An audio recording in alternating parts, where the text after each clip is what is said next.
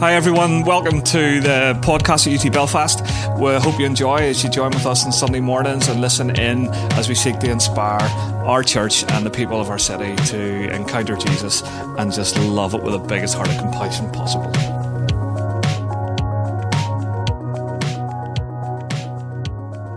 Amen. Um, well, uh, welcome to UT Belfast. Uh, it's just incredible that you're here. I, I, just want to, on behalf of you guys joining us online this morning, to thank these guys for leading us in worship this morning because it's so good that someone else helps us with the words that we want to express from our hearts, just to say, God, this is part of our worship to you today, and we just love you and we love Him.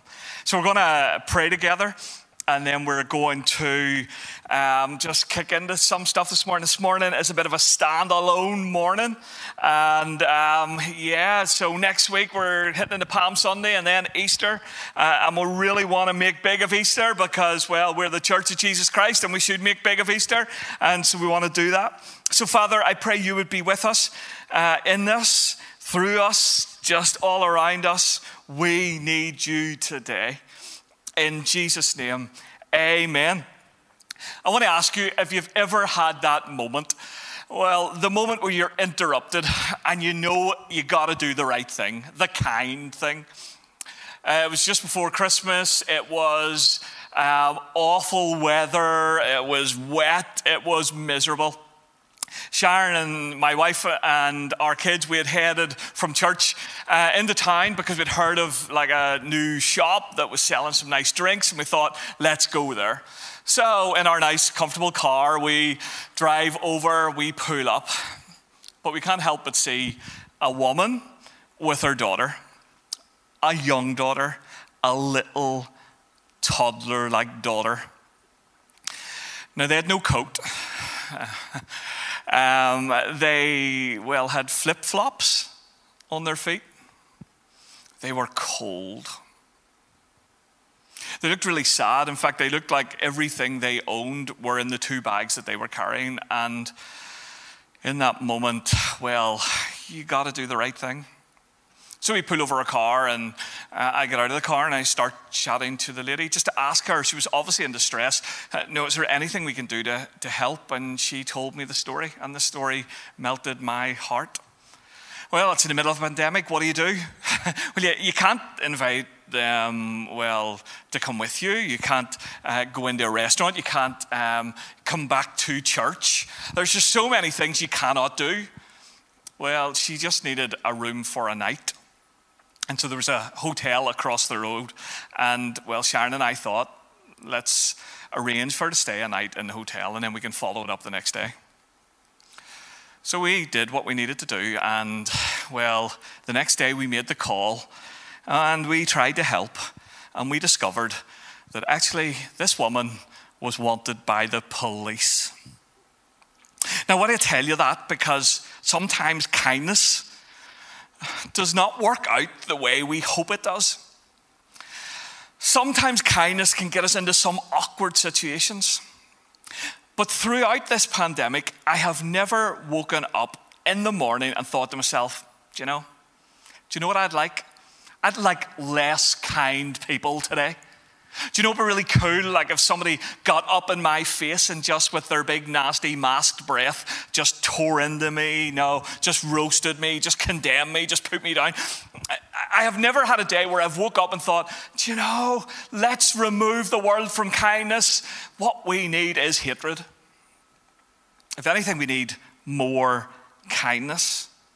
I believe that the Church of Jesus Christ carries hope and that God has put in us the ability to actually bring healing with that hope.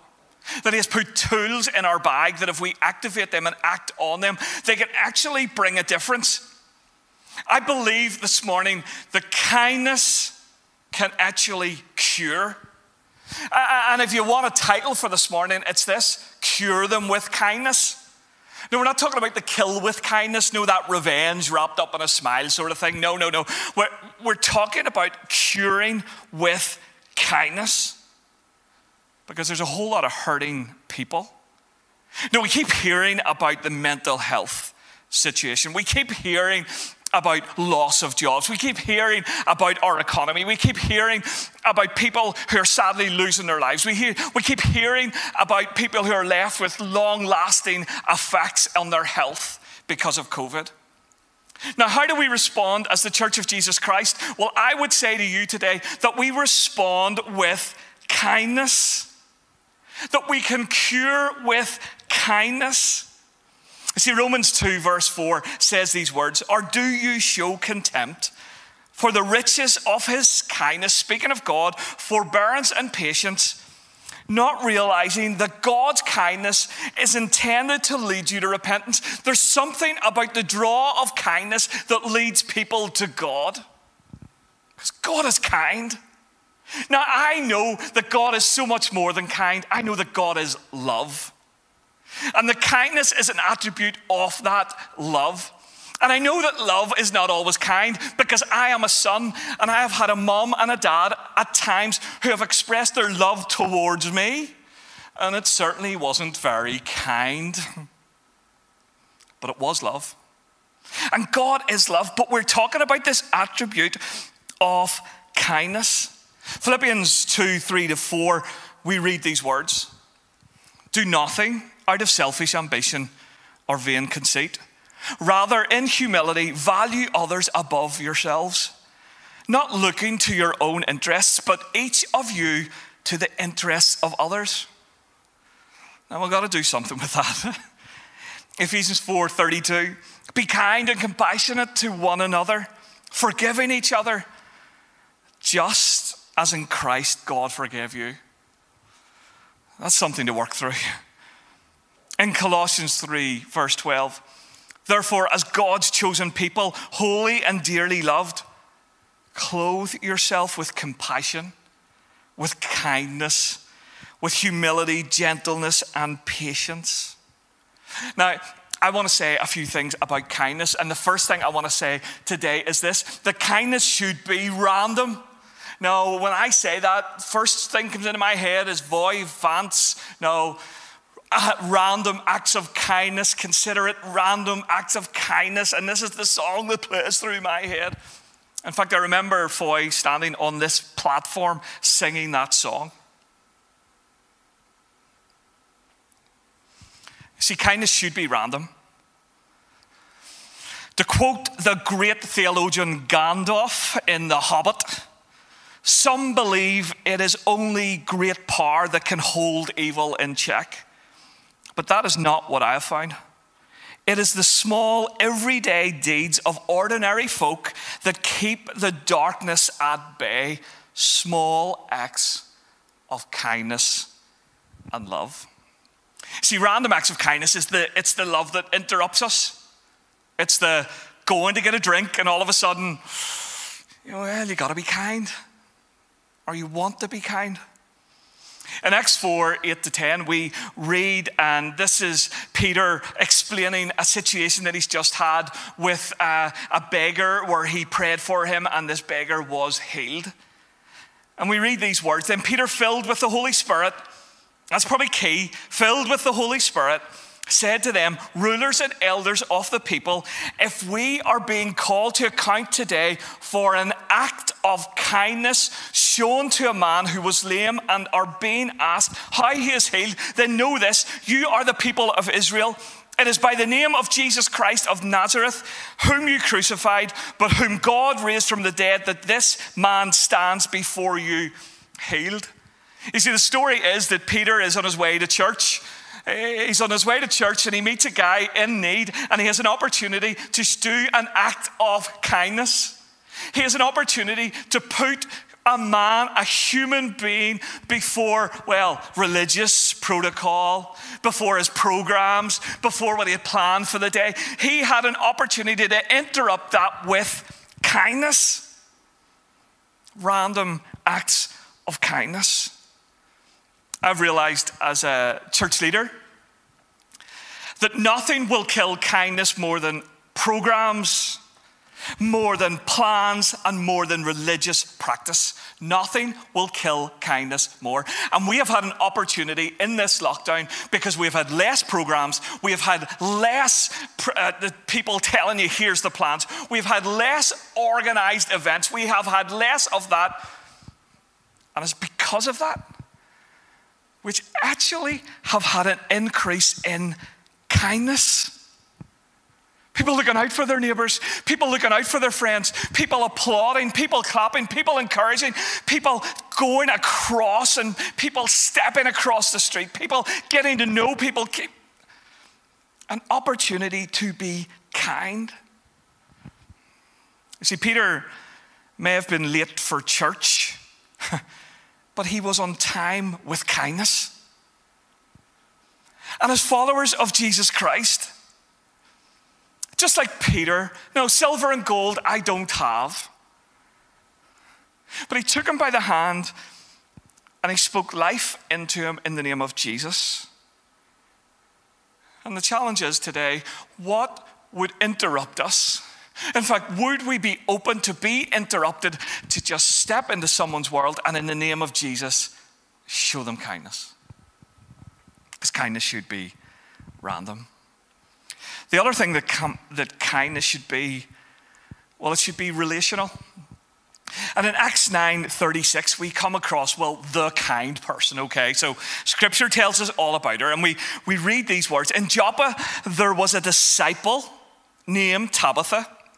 In Greek, her name is Dorcas. I, I, always read this and think, great name for cats, not for humans, good for cats. She was always doing good, or we should read there, acts of kindness and helping the poor. Now, uh, now, in this, you can read this and go, well, there we go, she's a really kind person, but, but there's so much more. See, Dorcas means full of grace. And there's some things in Scripture that are partners with kindness.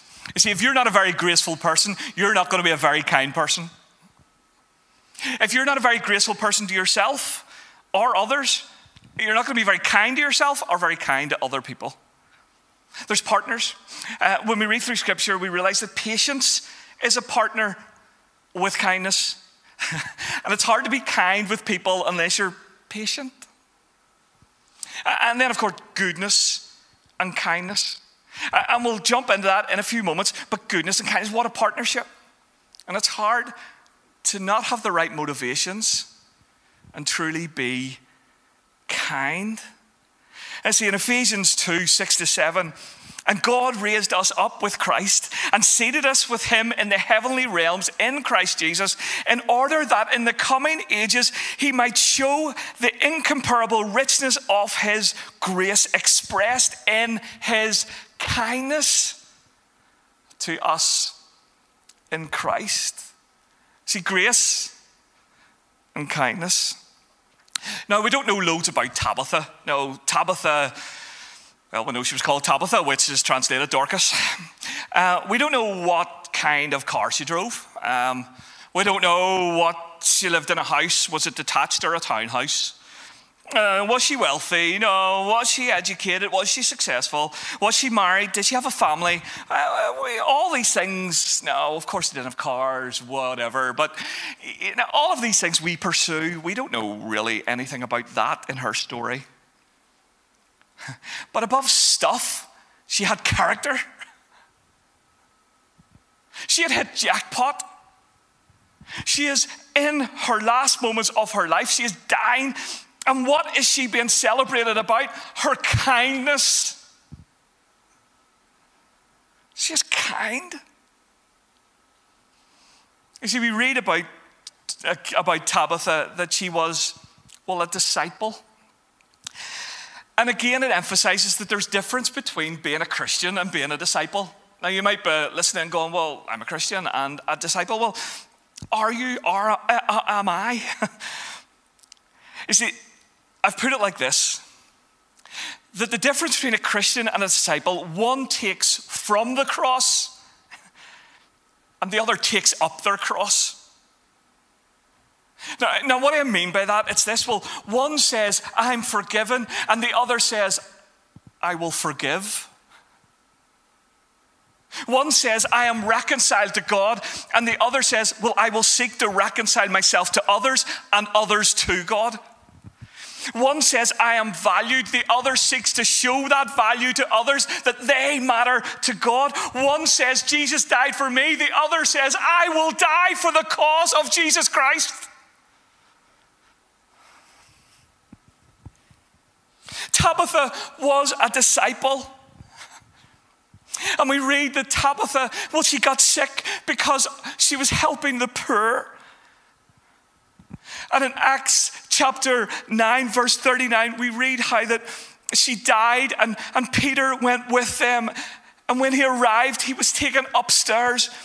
All the widows stood around him, crying and showing him their robes. Now, this wasn't a fashion display. This was them saying, Look, look, see these clothes? She made them for me. I, am a widow, and, and in, the, in, this culture, I'm forgotten. I'm at the bottom of the heap. I am out there on my own, but she came along and, and she made this for me. She made this for me. See, they showed this clothing and other clothing that Dorcas had made while she was with them. You see, kindness is relational. kindness is more than random. But Tabitha was surrounded by people who she had sowed kindness into their lives. Now, Tabitha had no um, sewing machine. she, she had a needle and a thread. Now, I can't think of anything smaller than a needle and a thread that's of use. A needle and a thread the smallest thing, but she surrendered it into the hands of God. And this is one of those moments where we do ask, what, well, what's in your hand? You see, if she can get this place in Scripture, because she took a needle and a thread and she had used it for the kingdom of God and to reveal the kindness of God, what can we use? I don't want to stretch it too far, but I, have tried sewing. And not very well, not very well, not very good. and uh, the thing that I do best with a needle is like stick it in my fingers and stick it in my thumbs. and when that happens, it hurts and it bleeds. And, and I know that Tabitha, no matter how good she was, well, she would have pierced her skin at times, and, and she actually bled for these widows.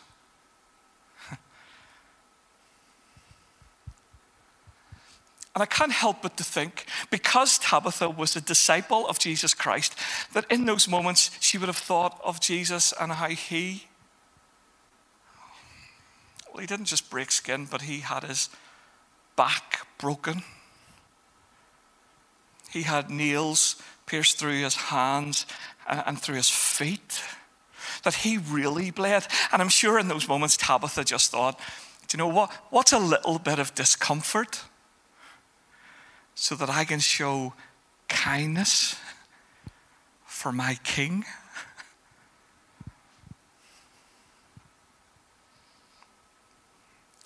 Tabitha was kind. And she was full of kindness. And Ephesians 2:10 says we are God's handiwork, created in Christ Jesus to do good works, which God prepared in advance for us to do these are her good works. Know, for you today who are looking for purpose, well, pick up your needle and pick up your thread, look around you, and who can you be kind to? Who can you love? Who can you show that attribute of love called kindness to someone today? You know, how can you love God? How can you love people? Because it turns out when you pick up what is in your hand and you start to love God and you start to love people with it, that you ultimately find purpose. It starts with a needle. It starts with kindness. Jerry Bridges said, Kindness is a sincere desire for the happiness of others. In Titus 3, verses 4 to 5, we read, But when the goodness and loving kindness of God, our Savior, appeared, He saved us not because of works done by us in our righteousness, but according to His own mercy, by the washing, regeneration, and renewal of the Holy Spirit. Tim Keller, he describes kindness, which is an ability to serve others practically in a way that makes me vulnerable wanted by the police, which comes from having a deep inner security. Tabitha had Jesus. She wasn't looking to be loved, she was loved. She wasn't looking for someone to be kind to her. God had revealed all of his kindness to her in Christ. Just over a year ago, Caroline Flack sadly took her own life. And just before that, she had posted on her Instagram In a world, we can be anything. Be kind. And it sparked a hashtag, no, be kind. And people love a good hashtag, don't they? No, uh, and, it, and, it, raises awareness, and it's good to raise awareness. And people use hashtags to raise awareness for anti racism, and, and, and, and, how good is that? And, uh, and for how that women should be safe. And as a daddy of daughters, women should be safe, and men should be better. I want to say this that hashtags may raise awareness, but hashtags don't change hearts. In Galatians 5 22 to 23, we read, The fruit of the Spirit is love, joy, peace, patience, kindness. See, the reality is, to be kind, we need God's help. I, I want to rephrase that. To be kind, we need God's helper. Jesus said, I'm going to go and I'm going to leave you a helper. And he uses this term paraclete. Para meaning, well, to come alongside. Cleat means to call. And it's this reality that we need to call the Holy Spirit to come alongside us, to help us to be kind, to be patient, to be love. We need God's helper. We need to develop and build a deepening relationship and dependency on the Spirit of God. That's what will change this nation. That's what will change the world. But ultimately, the problem that I am, that's what will change me. I need you, Holy Spirit. And Holy Spirit, would you come beside your church? And even in this moment, invite Holy Spirit to come beside you and help you to be kind.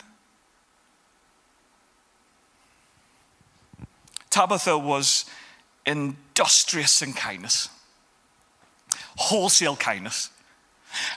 And genuinely, I believe going into the rest of this year, what, what everyone needs to see as a church with wholesale kindness, that listens, that hears, that understands, that gets alongside, but not in our strength, but in the power of Holy Spirit.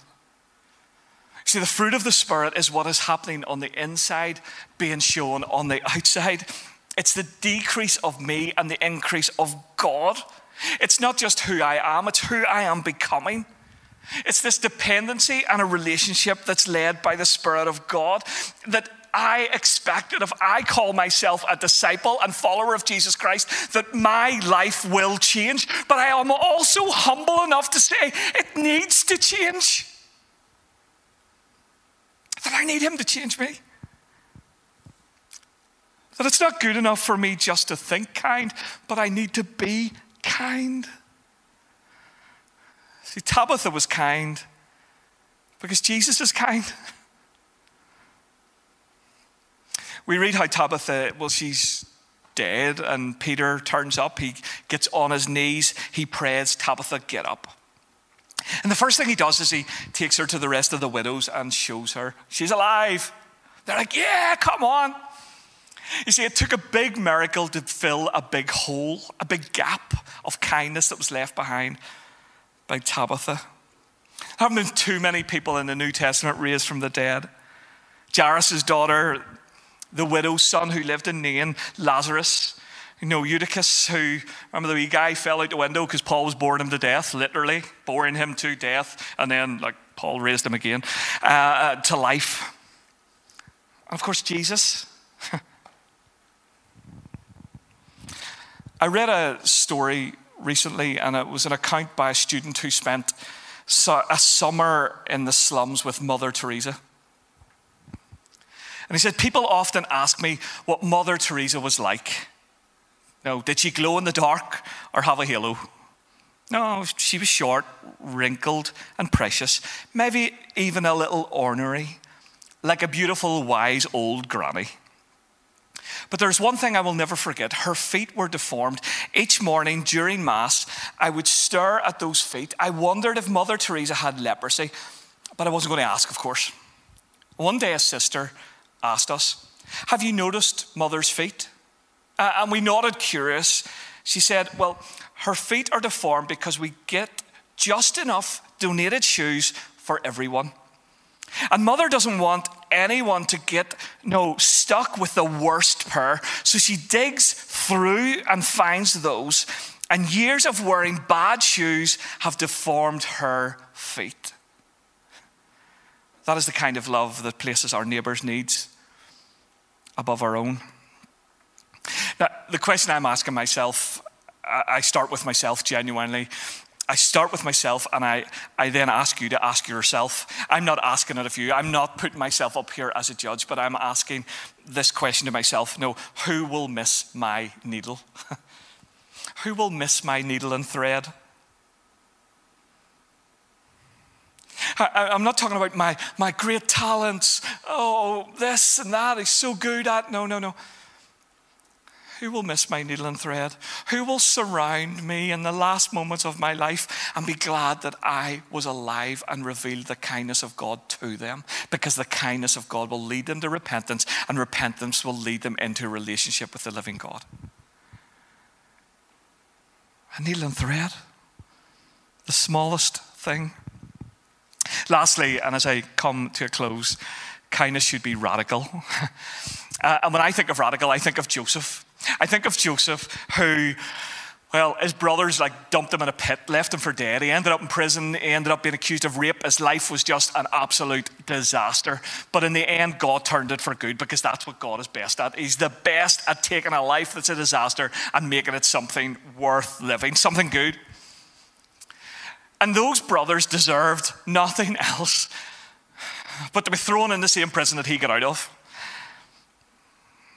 but instead he blessed them. Now, I think that is radical. I, I think that is just the definition that just is the all of that. He says, Don't be afraid, I am in am I in the place of God? That's radical kindness. I think of Pharaoh's daughter who found a Hebrew baby in a river and give it a home.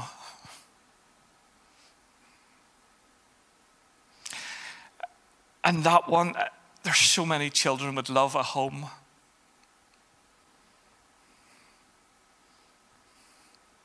And maybe your act of radical kindness, and maybe God has been speaking to you before this today, and He's asking you to find a child who needs a forever home, and you could just do that. You could help in that way. That's radical kindness, isn't it? And there's so many examples of radical kindness in Scripture.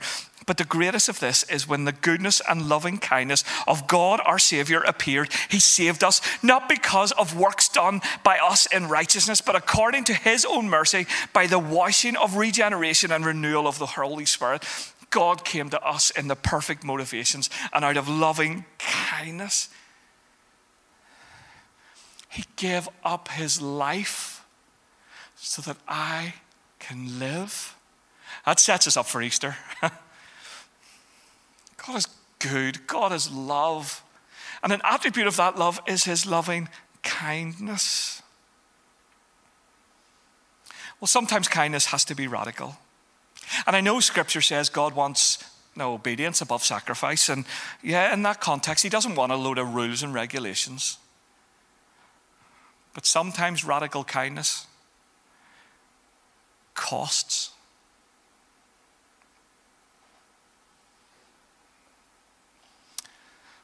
So let's be random with our kindness, open to be interrupted. Let's be relational. Let's actually know the names of people that we're showing and revealing the kindness of God. And let's admit that we need God's help to do that. But perhaps God is calling you to a radical kindness.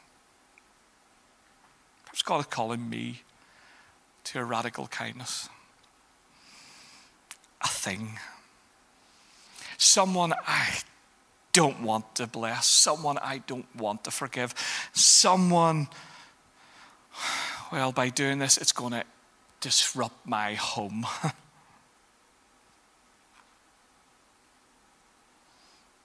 I may even bleed.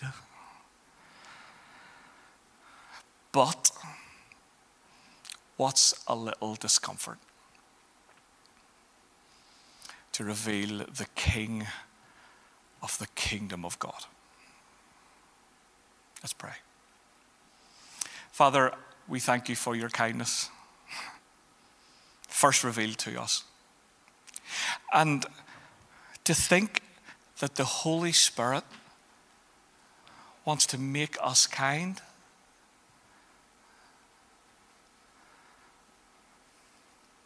Just that is enough.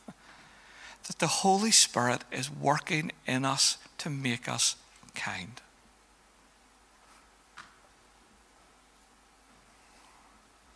I pray in this season like never before the Church of Jesus Christ will be known for its kindness, that we will be disciples who don't just take from the cross, but are prepared to take up our cross.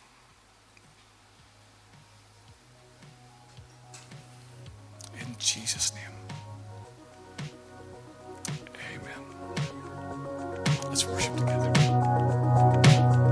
Hi, everyone. Thanks for listening in on our Sunday podcasts. Check us out on our Facebook, Instagram at UT Belfast.